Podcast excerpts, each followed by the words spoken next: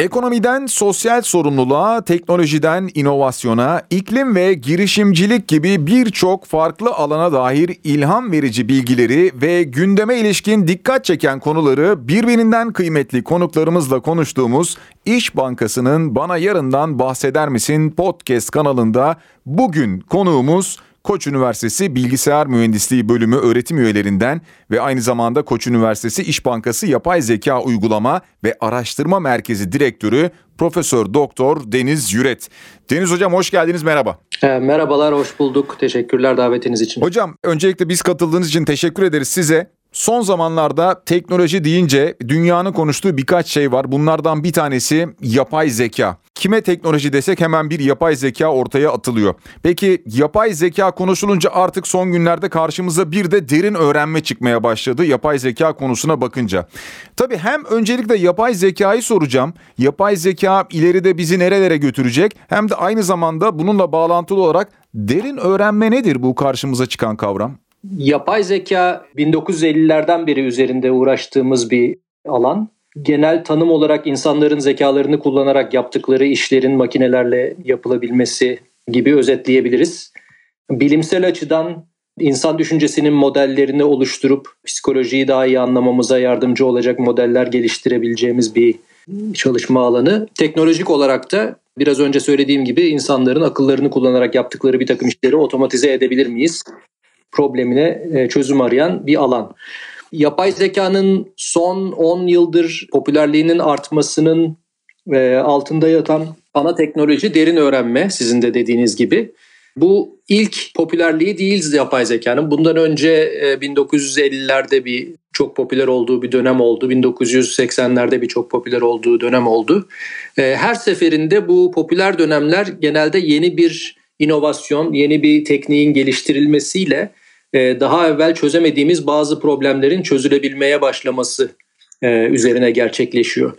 E, bu son popülerliğimiz 2010'larda başlayan derin öğrenmeden gelen popülerlik şöyle açıklanabilir. Bundan önce 1980'lerde 90'larda geliştirilen yapay sinir ağ dediğimiz bir takım öğrenme modelleri vardı. Fakat bunlar küçük çapta ve küçük boyutta eğitilebildikleri için yapabildikleri işler de sınırlıydı.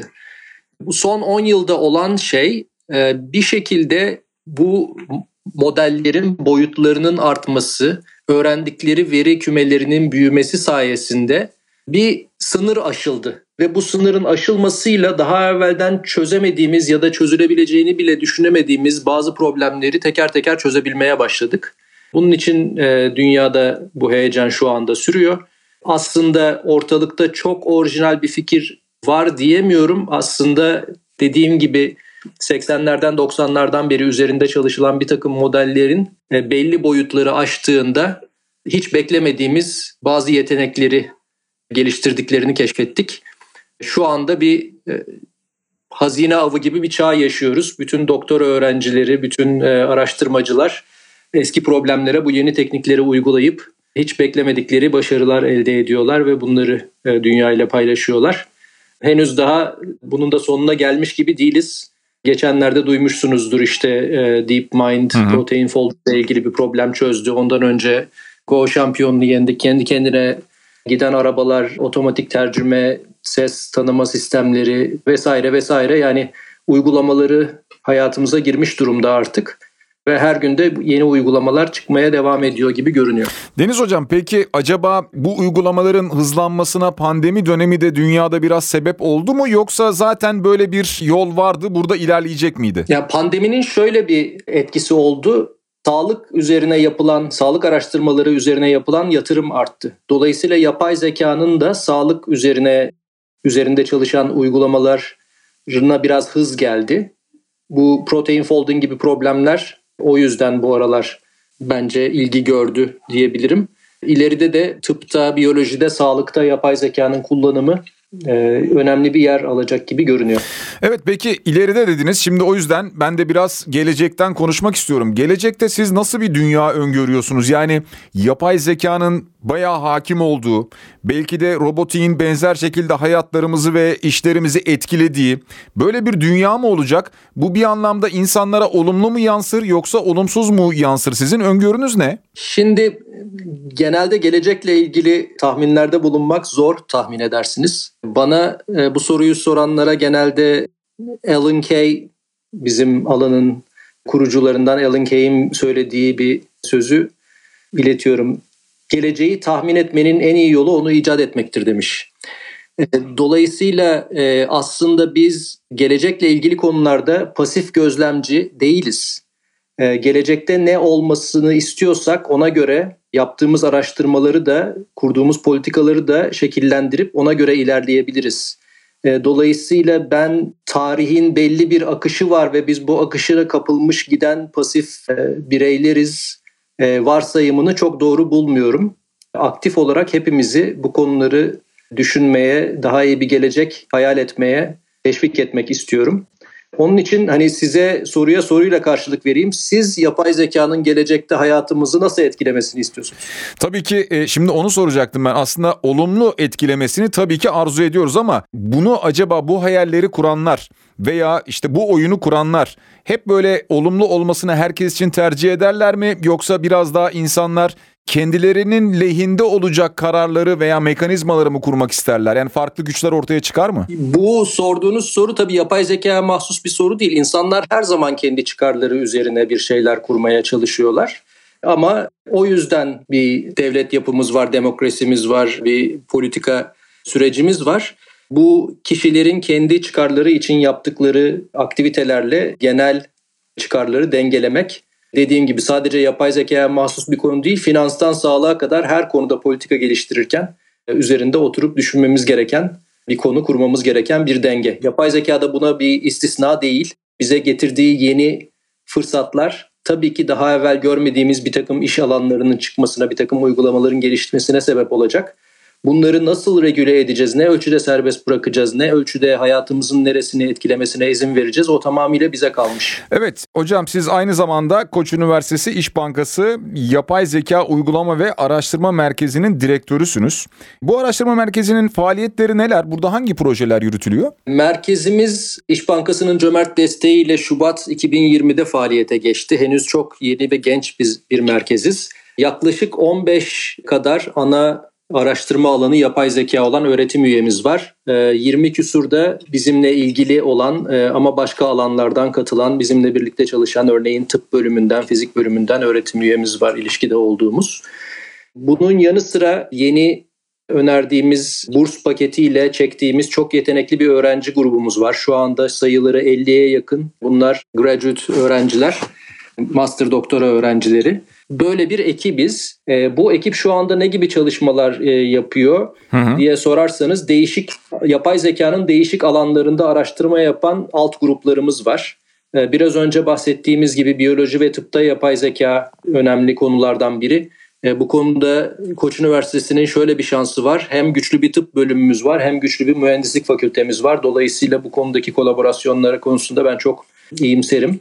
Onun dışında makine öğrenmesi, doğal dil işleme, görüntü işleme, sinyal işleme, insan bilgisayar etkileşimi, robotik gibi yapay zekanın hemen her alanına girmiş ve bu konularda çalışmalar yapan bu çalışmaları dünyanın en iyi konferanslarında, dergilerinde e, yayınlayan öğretim üyelerimiz ve akademisyenlerimiz var.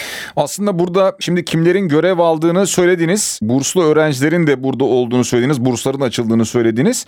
Buraya hangi kademede öğrenciler katılıyor? Yani bir master bölüm müdür burası yoksa hangi yaş grubundan veya hangi eğitim seviyesinden öğrenciler katılabilir? Merkez olarak bizim amacımız aslında olabildiğince geniş bir kitleye hitap edebilmek. Dolayısıyla farklı gruplar için farklı programlarımız var.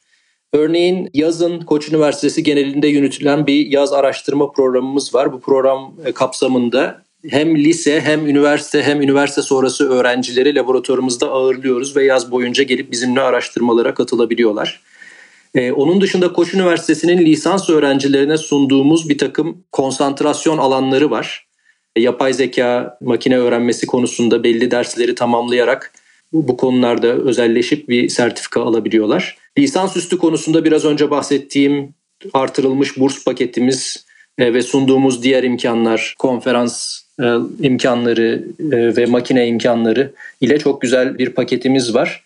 Bu paketle lisansüstü çalışmalarını destekliyoruz şu anda. Onun dışında doktora sonrası araştırmacılar için hala hazırda açık çağrımız var. Hmm. Onları çekmeye çalışıyoruz. Bunun da ötesinde profesyoneller için açtığımız sertifika programlarımız var.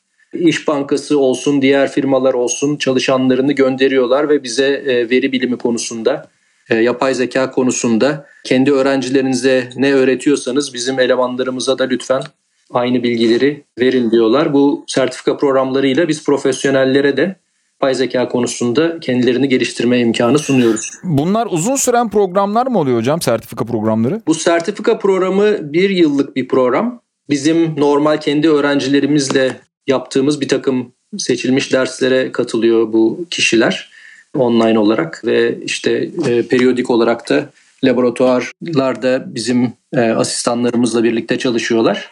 E, onun dışında tezli tezsiz master programlarımız var. Bunlardan bazıları da profesyonellerin ilgisini çekiyor. Programların arasında yapay zeka, kriptografi, veri bilimi e, gibi konular var.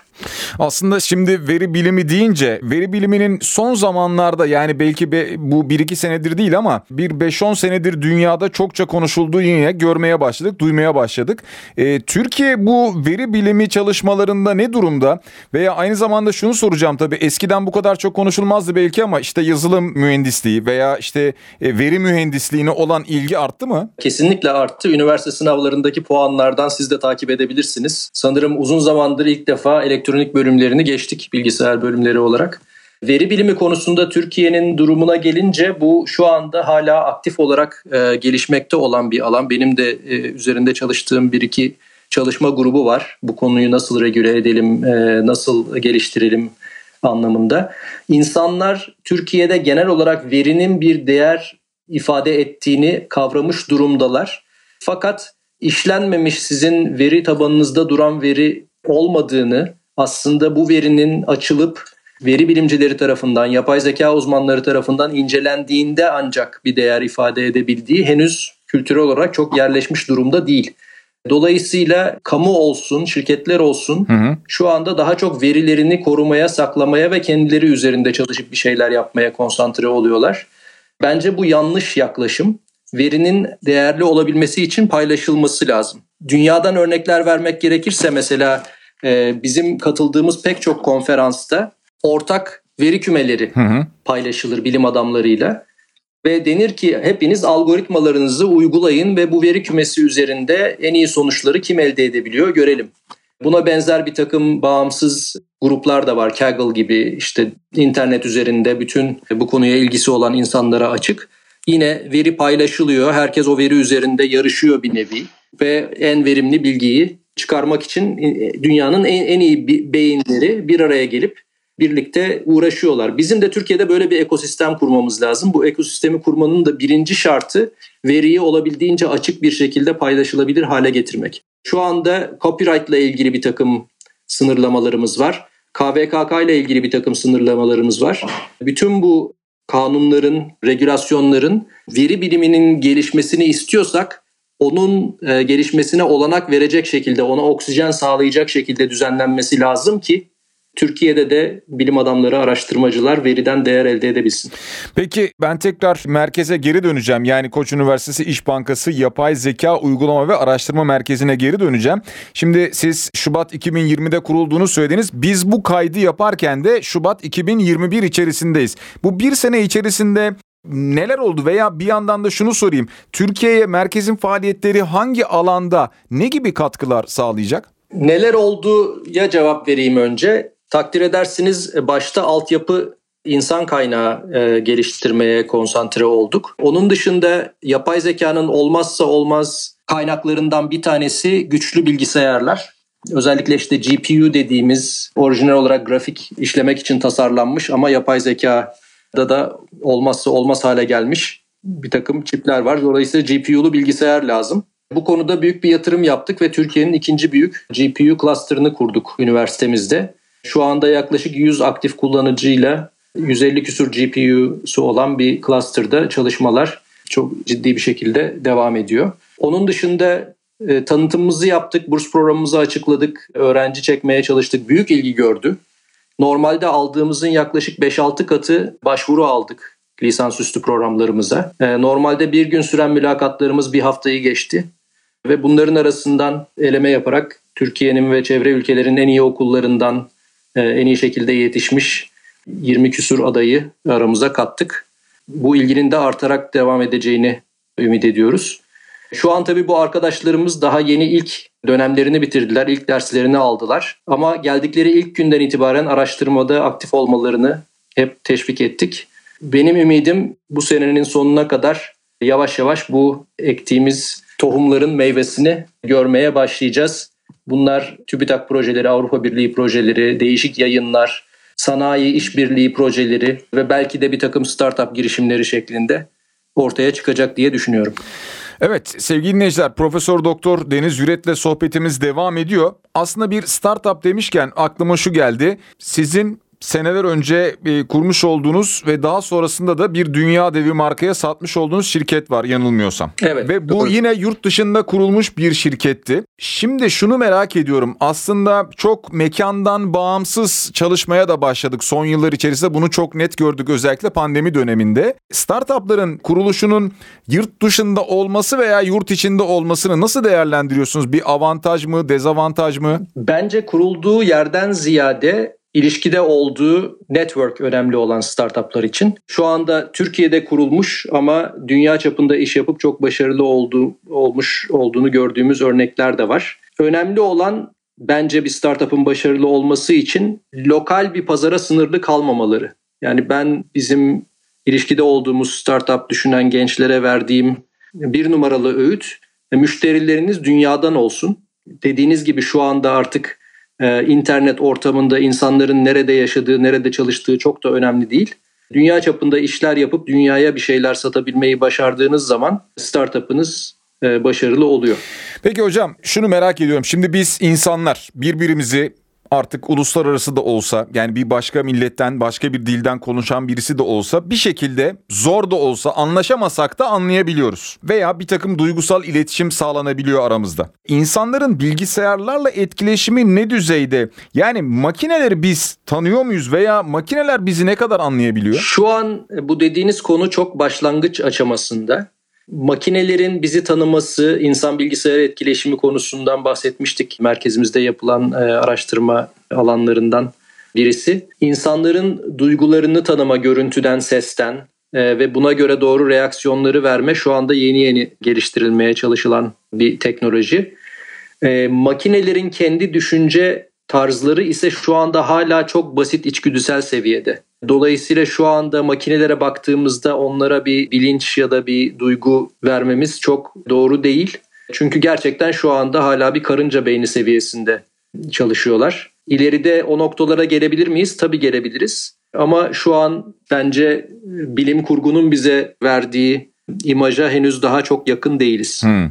Peki nesneler arası iletişim son dönemde yine çok konuşulan konulardan bir tanesi. Nesnelerin birbirleriyle iletişimi. Peki Mesela nesnelerin yani örneğin araçların veya hatta insanların hareketlerini birbirleriyle olan iletişimlerini de takip edebilmek mümkün mü?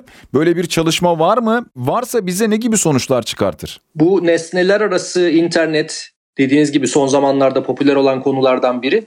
Ben gelecekte nasıl bir e, yere gidecek, nasıl bir talep görecek marketten henüz şu anda çok emin değilim. Çünkü her şeyimizin internete bağlı olmasını istiyor muyuz? İstemiyor muyuz? Ona bir karar vermemiz lazım. Bazı şeylerin internete bağlı olması belki sizin hayatınızda küçük kolaylıklar getirebilir ama diğer yandan bunun getirdiği bir takım riskler de var.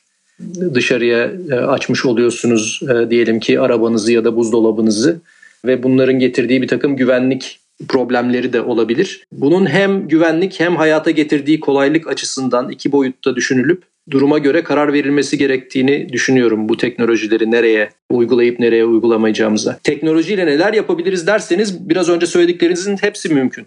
Yani her ev aletini, her arabayı, her insanı şu anda saniye saniye takip etmek, onların durumları hakkında bilgi almak, bu bilgiyi paylaşmak ya da paylaşmamak. E, bunların hepsi teknolojik olarak mümkün. Ama bu teknolojiyi nasıl kullanacağımıza karar verme noktasında gerek talep gerekse güvenlik ve diğer politik görüşlerimiz geleceği şekillendirecek diye düşünüyorum. Olasılıksız diye bir kitap vardı. Yani ileride belki tüm bu hareketleri hesaplayıp insanların hayatlarına dair bir takım olasılıklar da ortaya çıkartılabilir mi bilmiyorum. Çok mu bilim kurgu fantastik bir şey söylüyorum ama. Yani hiçbir şey imkansız değil tabii. Olabilir ya da olamaz demem zor ama hı hı. şu anda yaptığımız diyelim ki bir dilden diğerine tercüme yapabilmek ya da bir resimde kedi köpek olup olmadığını tanıyabilmek gibi işlemlerle sizin dediğiniz gibi insan hayatında ya da bir toplumun yaşamındaki olayları tahmin edebilmek birbirine bayağı uzak problemler. Elimizde bu teknolojilerin olması bu problemlerin kompleks olduğu gerçeğini değiştirmiyor. Bu yeni teknolojilerle bu problemlere tekrar baktığımızda daha iyi çözümler, daha iyi tahminler de bulunabilir miyiz? Bulunabiliriz. Ama yine de bir takım limitlerle tekrar karşılaşabiliriz. Yapay zeka bize belli bazı yetenekler getirse de bu yetenekler sonsuz değil. Bazı problemlerde hala tökezleme ihtimalimiz var. Bence insan ve toplum yaşamı ve geleceğini tahmin etme de bunlardan biri. Hocam sizin özel ilgi alanlarınızdan, eğitim verdiğiniz alanlardan bir tanesinin de doğal dil işleme olduğunu biliyorum. Şimdi doğal dil işleme nasıl gerçekleşiyor? Bir de yani bu işte Siri veya Google Translate gibi birçok uygulama var. Hayatımızda artık neredeyse uygulamaların birçoğunu biz sesli komutlarla da kullanıyoruz. Bu nasıl gerçekleşiyor? Tabii bunda biraz önce konuştuğumuzdan anlıyorum ki tabii yine bunun içerisinde duygular yok. Yine bir sağduyu yok. Yani karşı tarafın makinenin bizi anlaması bazen zor olabiliyor mu? Şöyle özetleyebilirim. Siri, Alexa gibi programlarda ilk çözülmesi gereken problem sizin sesinizin kelimelere çevrilmesi voice recognition. Bu problem büyük ölçüde çözüldü sayılır. Yani 10 sene önce derin öğrenme çıkmadan önce hala aletler çok daha fazla tökezliyordu. Dolayısıyla bu tip uygulamalar çok yaygın değildi. Ama onu büyük ölçüde çözdük. Yani sesi yazıya dökebiliyoruz. Bu birinci adım. İkinci ve çok daha zor olan adım yazıya dökülmüş olan metni anlayabilmek. Yani bu kullanıcı benden ne istiyor? Neler yapmam lazım ricayı yerine getirebilmek için ona karar verebilmek. İnsan dili çok karmaşık bir yapı. Dolayısıyla buna karar verebilmek için şu anda hala 1980'lerde keşfedilmiş kural tabanlı sistemleri kullanıyoruz. Yani Siri, Alexa gibi uygulamaların arkasında çok büyük bir mühendislik eforu var. Bu mühendislik eforu e, gidip sizin söyleyebileceğiniz, isteyebileceğiniz şeyleri hayal edip onları nasıl cevaplar verebiliriz, nasıl çözümler bulabiliriz konusunda kurallar yazıyorlar. Dolayısıyla çok aslında sofistike bir şey yok arkasında. Peki bundan daha derin bir şekilde biz anlayabilir miyiz gerçekten bir bilgisayar okuduğu duyduğu kelimelerin anlamının ne olduğunu öğrenebilir mi ve bu anlama göre davranışta bulunabilir mi? Bunun cevabı evet fakat şu anda aktif araştırma alanı. Yani henüz bunu %100 başarabilmiş değiliz. E, fakat örnek vermek gerekirse diyelim bir şekilde birbiriyle iletişimde bulunan insanları takip edip seyredip bir oyun ortamında diyelim ki belli bir noktadan sonra onların kullandıkları kelimelerinin anlamlarının ne olduğunu öğrenen, anlayan ve aynı benzer kelimelerle bir takım komutlar verildiğinde bunları yerine getirebilen sistemlerimiz var. Ama bunlar henüz prototip aşamasında. Hayatımıza çok girmiş değiller. Fakat ben gelecekte bu konunun çok büyük önem kazanacağını düşünüyorum.